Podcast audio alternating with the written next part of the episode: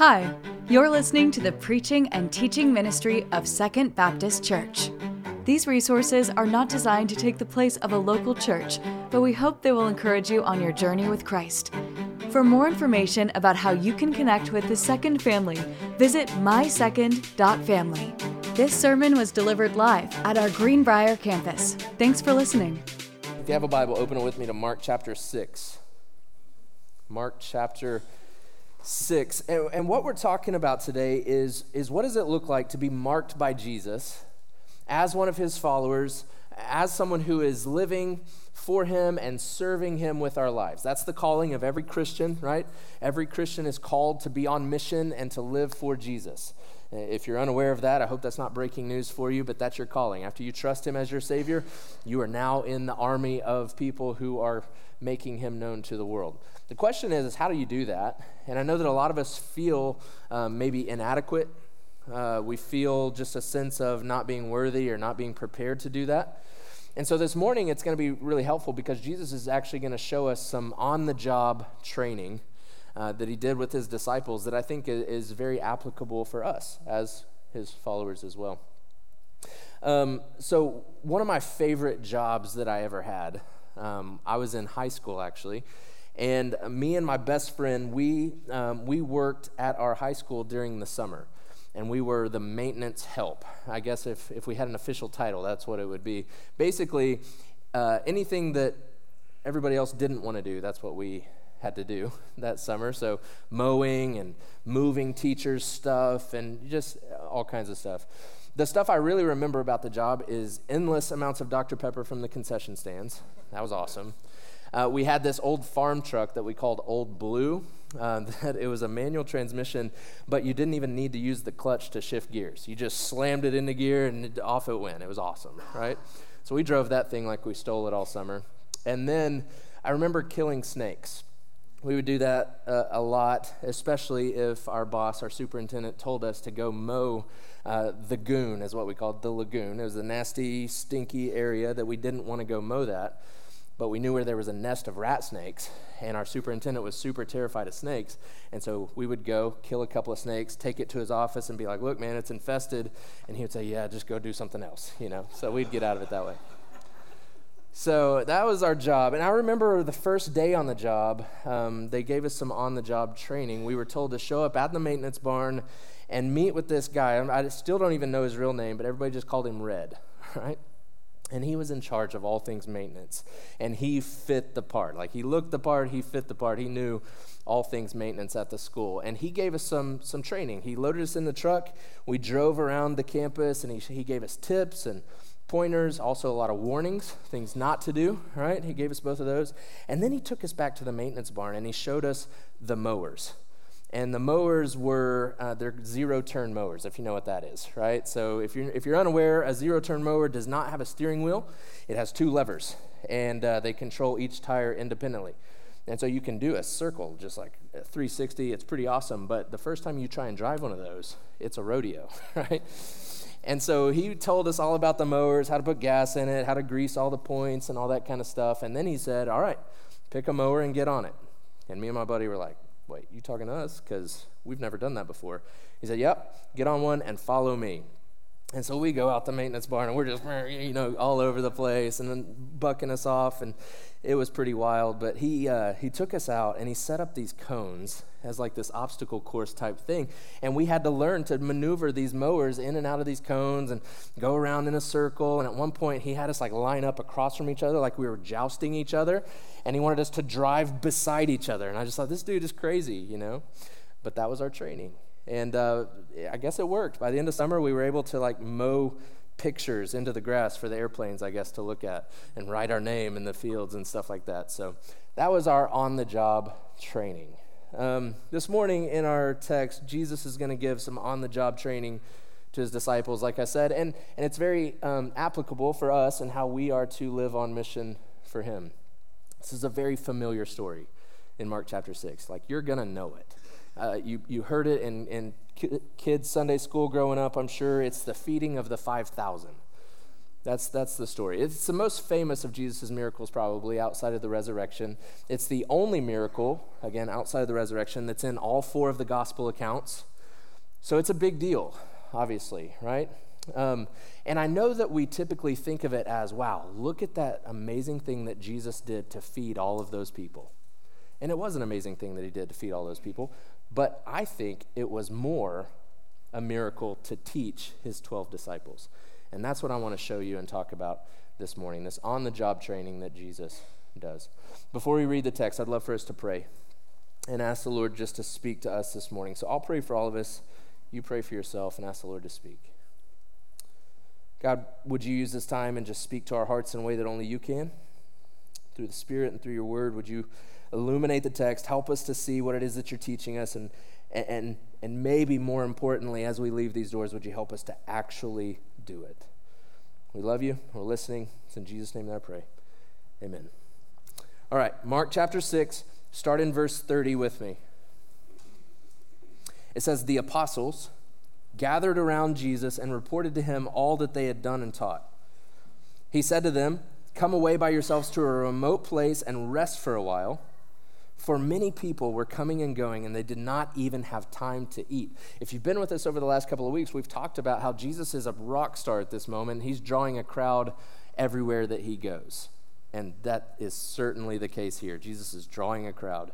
Verse 32 So they went away in the boat by themselves to a remote place, but many saw them leaving and recognized them and ran on foot from all the towns and arrived ahead of them. When he went ashore, he, Jesus, saw a large crowd and had compassion on them because they were like sheep without a shepherd. Then he began to teach them many things.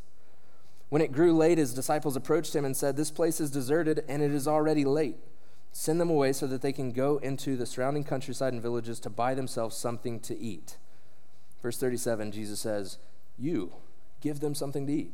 He responded, they said to him, Should we go and buy 200 denarii worth of bread and give them something to eat? He asked, the, he asked them, How many loaves do you have? Go and see. When they found out, they said, Five and two fish. Then he instructed them to have all the people sit in groups on the green grass. So they sat down in groups of hundreds and fifties. He took the five loaves and the two fish, and looking up to heaven, he blessed and broke the loaves he kept giving them to his disciples to set before the people. He also divided the two fish among them all. Everyone ate and was satisfied. They picked up 12 baskets full of pieces of bread and fish. Now, those who had eaten the loaves were 5,000 men. That's a crazy story, isn't it? And I know that you've heard it. Like I said, it's a very popular miracle of Jesus outside of his resurrection, probably the most popular of Jesus. But again, it's the only miracle outside of the resurrection that is in all four of the Gospels. It's almost like whenever Jesus died and he rose again and he ascended into heaven and he commissioned his disciples to go out and they're preaching and they're starting churches and all that. And then they say, you know what, we need to write some of this down. And they begin to write these gospel books that we now have in our Bible. Every single one of them looked back to this moment of this 5,000 people sitting out outside eating the bread and the fish, and they thought, that is a pivotal moment in our ministry journey. That's a hinge point. That's important, right? All four of them put that down in the book for us. And so I think it's teaching us how do we live on mission? You and I, today, right here in Central Arkansas, how do we do this? I think there's four things I want to show you out of this text that, that show us how we are to live on mission. Number one, if we're going to live for Christ, number one, you got to see your need. See your need. Verse 30, it starts by saying the apostles gathered around Jesus and reported to him all that they had done and taught. What is that talking about? So, so Jesus, it, it, it, Mark shows us that the disciples come and it says that they sit down and they start to explain all the things that they had just done. What is that? Well, if you back up in Mark chapter 6, verse 7 through 13, you're going to see that Jesus pairs up his disciples and he sends them out two by two on like the world's first mission trip to go preach and teach and heal people and cast out demons. Basically, do everything that Jesus had done. Right? That's what, that's what they had just gone out to do. And then verse 30 says they show back up and they're excited to tell all the news. This is like if you've ever gone on a mission trip or maybe even to student camp or something like that, and you come home and you're excited to talk about it. You know, like look at all that the Lord did on this trip, look at all that He did at camp, and you're excited to tell somebody about it. But you're also exhausted, aren't you? Like I remember going to student camp as a student, and uh, you come home, you're excited. The Lord really moved all week long, but there's no nap in the world like that post summer camp nap. You know what I'm talking about? You're excited, you're exhausted. And that's how these guys are feeling. They've just been out. They've been going two by two, preaching and teaching and doing a lot of work for the Lord, but they are tired. That's the reason Jesus says in verse 31, He says, Come away by yourself to a remote place and rest for a while. Come rest. You've been working, come rest. I think it's important for us to hear this morning that you have a real need for rest. And maybe that's good for some of you to hear. Maybe you're a workaholic or, or you just, you're always busy with something. Maybe you need to hear that it is good. It's actually a command from God for you to rest. Did you know that? It's a thing that He put in place called the Sabbath. It's a, it's a weekly rhythm that God establishes in our life to pull away and rest. See, I think, I think we can fall on two extremes on this topic of rest. Some of us, um, we are workaholics and we never rest. Others use this idea of rest as like an excuse for laziness or an excuse just to quit working altogether for the Lord, you know. But I want you to notice in this passage, Jesus says, rest for a while. this isn't a permanent rest. There's still work to be done. There's still work that he's calling you to do, but he says it is good for you to rest for a while. Why, why is rest important? Well, God instilled the Sabbath, and he tells us to rest. He tells his disciples to rest here because rest is a reminder for us. It's a reminder of your limitations and your need for God. That rest is a time to pull away and remember that He's God and you're not. that, that you have limitations if you just keep going all the time, you will run out of gas, you will burn out. It's also a reminder that, that, uh, that your work is not your identity, it's not your worth. You rest and you rely on, on Jesus. Your work isn't the thing that identifies you. Also, the work that you're doing, even if it's good work, even if it's ministry work, is not the most important thing in your life. Like, I need to put those things aside, even the good things that I'm talking about here, even ministry, even preaching, to rest in Jesus. If you're constantly just working for Him and you're never spending time to rest in Him, you're not going to be any good to anybody for very long. So it's necessary, it's important to rest. You have a real need to rest. Think of it like a bow and arrow. As an archer pulls back a bow, there's a moment where they pull back and they stop, and there's a rest, isn't there? Before they launch the arrow out towards its target. And I think that's what rest is for us. Rest is the intentional pulling back so that you can be launched forward with effectiveness. So you have a need, and your need is to rest and find your rest in Jesus. The second principle he shows us for effective ministry or serving the Lord is we got to see their need. So you start by seeing your own need, but then you got to see their need. In the context of this passage, the disciples are excited for a break. like they're exhausted, they're tired, right? But as soon as they get to the other side, like they've gotten in this boat to go towards rest for a little bit, as soon as they get to the other side, they just see a mob of people. And Mark tells us there was 5,000 men. They didn't count the women and children. And so it's a safe estimate to say there was somewhere between 10,000 and 20,000 people on the shore whenever they got there, right? So it's just this crazy amount of people. And you got to imagine that the, the, disciples were just thinking, Are you kidding me? like, he just told us we were coming away to rest, and now there's just this mob of people. It's almost like, Get back in the boat, boys. Like, let's go to another spot, you know? In fact, you kind of hear that in their voices in verse 35. It says, When, they, when it grew late, they said, This place is deserted. It's late. We're tired. We're exhausted. Just send the crowd away to the, to the neighboring countryside and villages to go buy some food for themselves. We came here to rest, Jesus, right? That's what they're saying. But Jesus was able to see the need that they had. And in doing so, I think he models for us how we're to live as well. It says, verse 34, it says, Jesus saw them. He saw them and he had compassion on them. That word compassion is it's an interesting word because it, it paints a picture of just this gut reaction. Basically, it says Jesus felt compassion for them deep in his guts.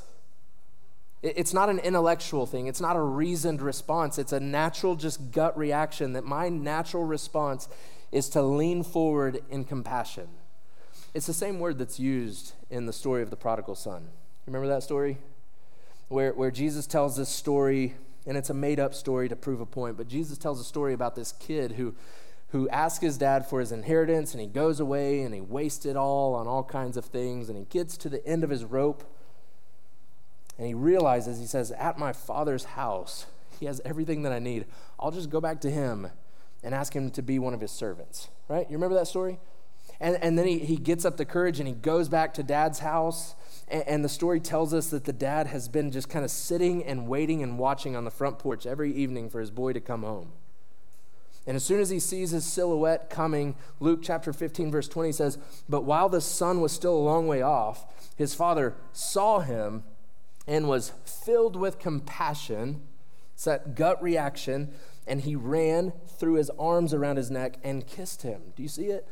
This compassion isn't a, isn't a reasoned, intellectual thing. When Jesus sees these people on the shores, he's not thinking uh, they need a Bible study and we need to break down the Greek word of this and that. He has a gut reaction to lean in and meet their greatest need.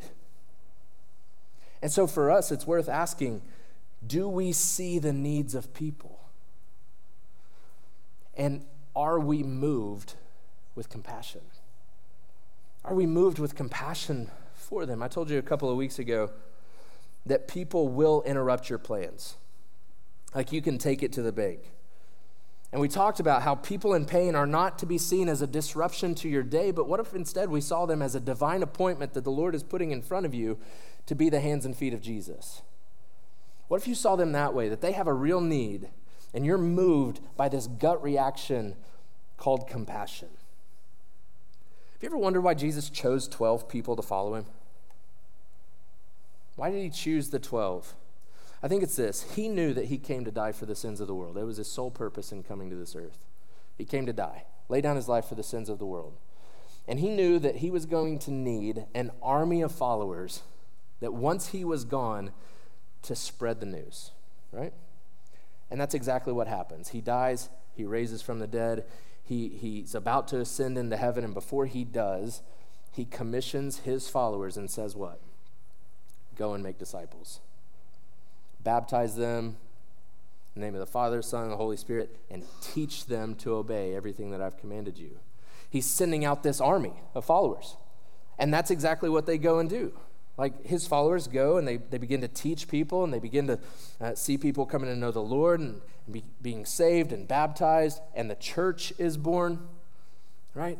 We see this taking place, and then if you fast forward a lot of years, here we sit today as an extension of that church with the same exact calling that he placed in front of these 12 to go and make disciples, baptize people, teach them to obey everything that I have commanded you. And so, church, you need to understand that we exist to do and to say all of the things that Jesus said and did, and to behave in a way that he would if he was still on this earth. That was the reason for calling the 12 that still exist today.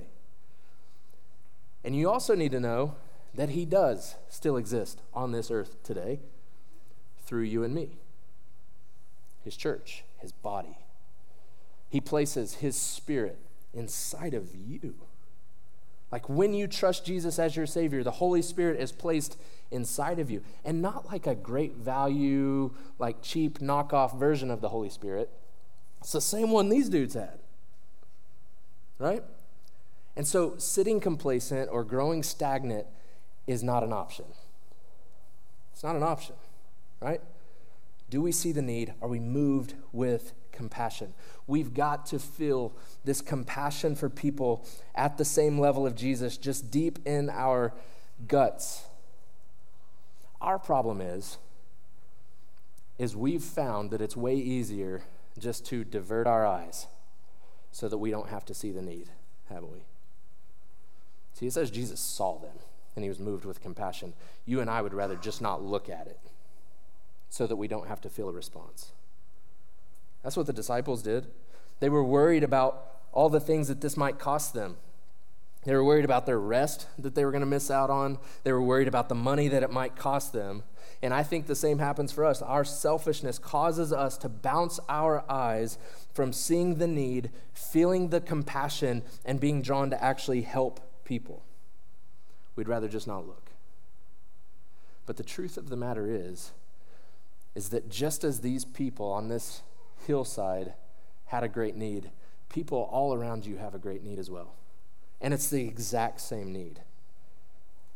Their need, Jesus identifies it as they are like sheep without a shepherd. That was their need. They were wandering aimlessly. They, they didn't know where to turn, where to go. This, this passage is showing us a lot of things. And one of the things it's showing us is that they're like sheep without a shepherd, and Jesus came to be that shepherd they needed, right? It's a direct tie in this passage to Psalm chapter 23. Did you notice how it said that Jesus told them to go sit on green grass? That's inter- interesting, isn't it? Uh, Bible doesn't usually give us colors of stuff. But here it specifically says, go sit on the green grass. It's a direct tie to Psalm chapter 23 that says what? The Lord is my shepherd. And because of that, I have all that I need. He makes me lie down in green pastures, leads me beside the still waters, leads me along paths of righteousness for his name's sake. And even though I walk through the valley of the shadow of the death, I will fear no evil. Why? Because the shepherd's with me. Your rod and your staff, they comfort me. You prepare a table before me in the presence of my enemies. My cup, it overflows. Surely goodness and mercy will follow me all the days of my life, right? That's the good shepherd. And he's saying, I'm here. In fact, John chapter 10, Jesus explicitly says, I am the good shepherd. They're like sheep without a shepherd, and I've come to be the shepherd that they need. In John chapter 10, he says, This is what the shepherd does the shepherd lays down his life for the sheep. And Jesus knew that was their greatest need. It's not that they needed to eat, it's that they didn't have a shepherd. And that's why he came. He came to be the shepherd who lays down his own life for the sheep. Jesus came to die. I told you that a second ago, that he came to live a life that you and I couldn't. He lived a perfect life, a sinless life. He went to a cross and he died. He laid down his own life for you and me. They put him in a tomb. He was dead, but three days later, he comes walking out of the tomb alive. It's crazy, but he's proving that he's God, proving he has power over sin and death. And then he extends an invitation or an offer to every single person on earth to say, Hey, you need a shepherd? I'm right here right? And then we follow after him. But that is the greatest need. You need to understand that every single person on earth, their greatest need is a shepherd. They're wandering lost, headed straight for a real place called hell. People everywhere need Jesus.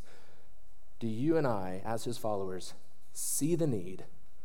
And are we moved with compassion deep in our guts for it? So, see your need, see their need. Number three, see past your limitations. See past your limitations. Verse 37, Jesus says, You give them something to eat. And they respond, they're like, Should we go buy 200 denarii worth of bread and give them something to eat? And Jesus says, How many loaves do you have? Go and see. And whenever they found out, they found five loaves and two fish. See, Jesus says, you go feed them. And we see their hesitancy, don't we? We don't have enough money, is what they said. We don't, we don't have enough. And it's going to cost a fortune to feed all these people. Have you been out to eat lately, like in a restaurant, and you tried to pay the bill at the end? I've got five in my family, and it is expensive to go eat just with five people, much less feed 20,000 people. And what they say is it'll take a year's wages to feed all these people. They're, they're speaking in hyperbole. Basically, they're just going, We don't have that kind of money to feed these people. How are we going to do this? And what does Jesus say? Well, what, what do you have? Of course, you don't have enough. What do you have, right? John tells us that Jesus asked that question as a test. in John chapter 6, verse 6, because he knew what he was going to do. So I imagine Jesus says, What do you have? And he almost has like this smile on his face. You know, what do you have? And they said, We got five loaves of bread and two fish. And John actually tells us that this actually came from a little boy's lunch in John chapter 6, verse 9. So the point is this there's no way in the world that these disciples found these five loaves of bread and two fish and had any kind of idea that Jesus was actually going to use that. Right? Doesn't make any logical sense. There's no way that it even crossed their mind that Jesus might use what they had. And I wonder how many times does that same mindset keep us from serving Christ? Just this idea of, I don't have enough. What I have is, is too little. I don't have enough training. I don't have enough education. I don't have enough experience or influence or, or, or reputation. I don't have enough to do this job. It's basically a feeling of inadequacy, right? And I know that you felt that. I've, I've felt that all along the way on my, my ministry journey, just this feeling of, who am I? Like, I'm not enough. I know me better than anybody, and I'm telling you right now, I'm not pastor material, you know. It's just this feeling of, of inadequacy. But I want you to just scan the passage. Does Jesus ever ask them for their credentials? No. He just says, What do you have? And I think it's a point for us to know that Jesus, he's just interested in your faithfulness, not your skills. You don't bring anything to the table that's going to impress him. I'll just tell you that, you know. He's just looking for your faithfulness. He's not looking for your resume or your, or your skills. Jesus just wants your faithfulness. And so, for us, the same question I think he's asking us what do you have that you can use for me? Because we'll tell ourselves all the time, I'm not enough. There's, there's got to be somebody who's better for this job than me. And Jesus says, what, what do you have? Use what you've got, do what you can.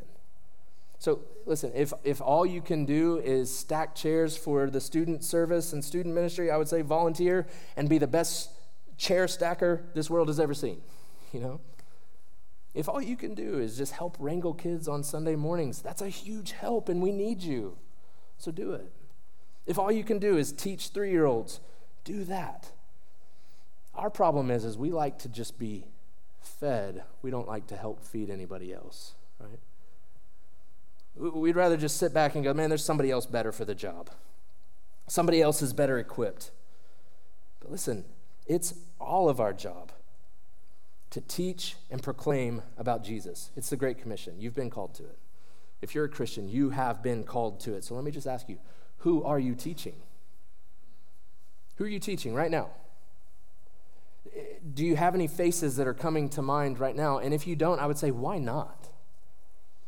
We, we, we've got tons of opportunities right here in these walls for you to have that opportunity to teach somebody. Like, this is why I think it's mind blowing to me that we have to beg people to serve in churches today. Like, do you understand that this is the training ground? This is, you have plenty of opportunity. Just sign up, we'll give you a spot to teach kids or students or small groups. I promise you, if you won't do it here, you're not going to do it out there. This is the easy spot to do it. And so, what I would say is, man, just do what you can. What do you have? Don't tell yourself you're not enough. Don't tell yourself you don't have enough or somebody else is better. What do you have?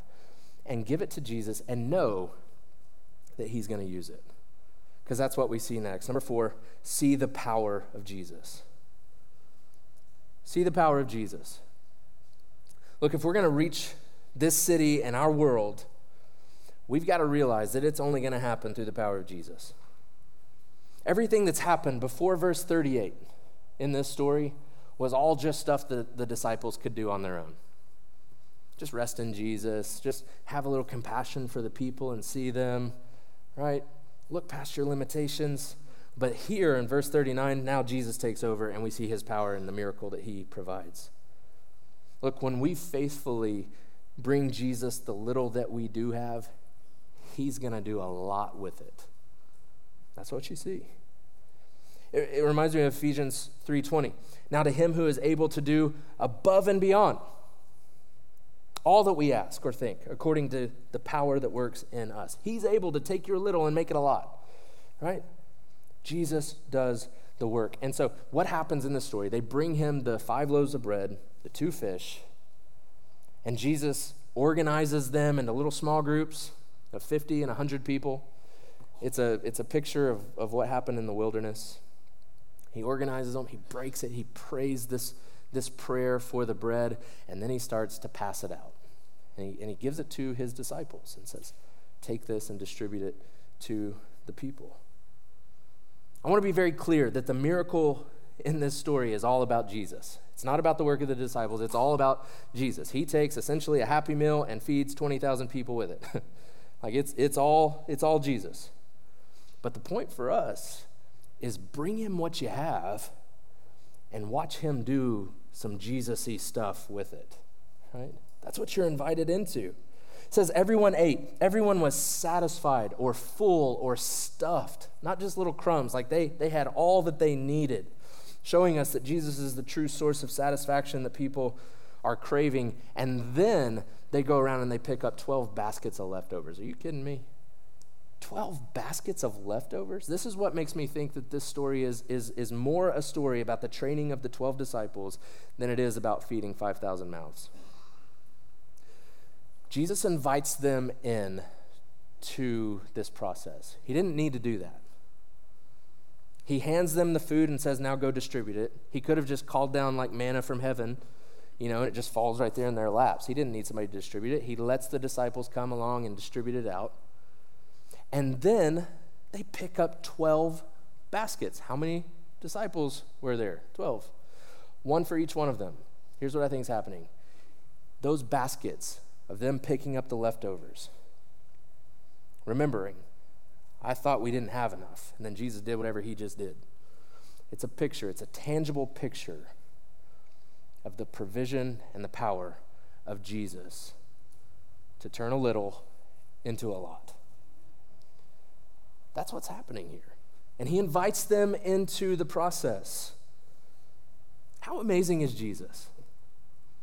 Again, he didn't need them to play a role in the scene, but instead he invites them in and then he blesses their socks off in the, in the middle of it. Do you realize that you are invited in to the same kind of thing?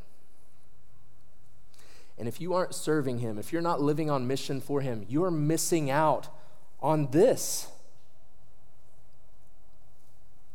He's got baskets he's ready for you to pick up as a tangible reminder of his goodness and his power and his provision, and you're just missing out on it. Because you'd rather just sit and be fed instead of helping to serve alongside of Jesus. Do you realize you're invited in? And is that how you see the thing that Jesus has called you into?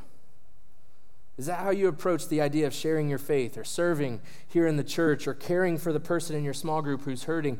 Is this how you see it? Of what a privilege it is that He's calling me in to be a part of this with Him. So, in John's account of this moment, of this scene, Jesus calls Himself the bread of life. In John chapter 6, verse 35. He's trying to teach them, like, look, you didn't need real bread, you actually need me. I'm the bread of life. If you fast forward from this scene to the night of Jesus' betrayal, right before he's crucified, he shares a meal with these 12 guys again. And in this meal, he takes a piece of bread and he uses it as an object lesson. He breaks it and he says, This is my body. And he's talking about how the very next day he'd be crucified and his body would be broken for us. Again, he's the good shepherd who lays down his life for the sheep. And then he's going to die. He's going to be put in a tomb. He's going to come out. He's going to ascend into heaven. And, and, he's going to tell his followers go into all the world, make disciples, take this bread that I'm giving you, and distribute it. It's almost like the feeding of the 5,000 is a picture of the purpose of our lives, isn't it? That Jesus, his body, the bread is broken for us. We're given a piece, but we don't just hold on to that for ourselves. We take it and we distribute it out to a world that's hungry, and Jesus multiplies it. And a world that was hungry is made completely satisfied in him. So the invitation is for you as a Christ follower to know that God is inviting you in to his mission and his work. And the encouragement is just bring him what you've got and then watch him do a lot of Jesus y stuff with it. Thank you for listening to the preaching and teaching ministry of Second Baptist. We hope that we will see you in person this next Sunday. To find more information about service times, location, and ministry offerings, visit mysecond.family. Thank you for listening.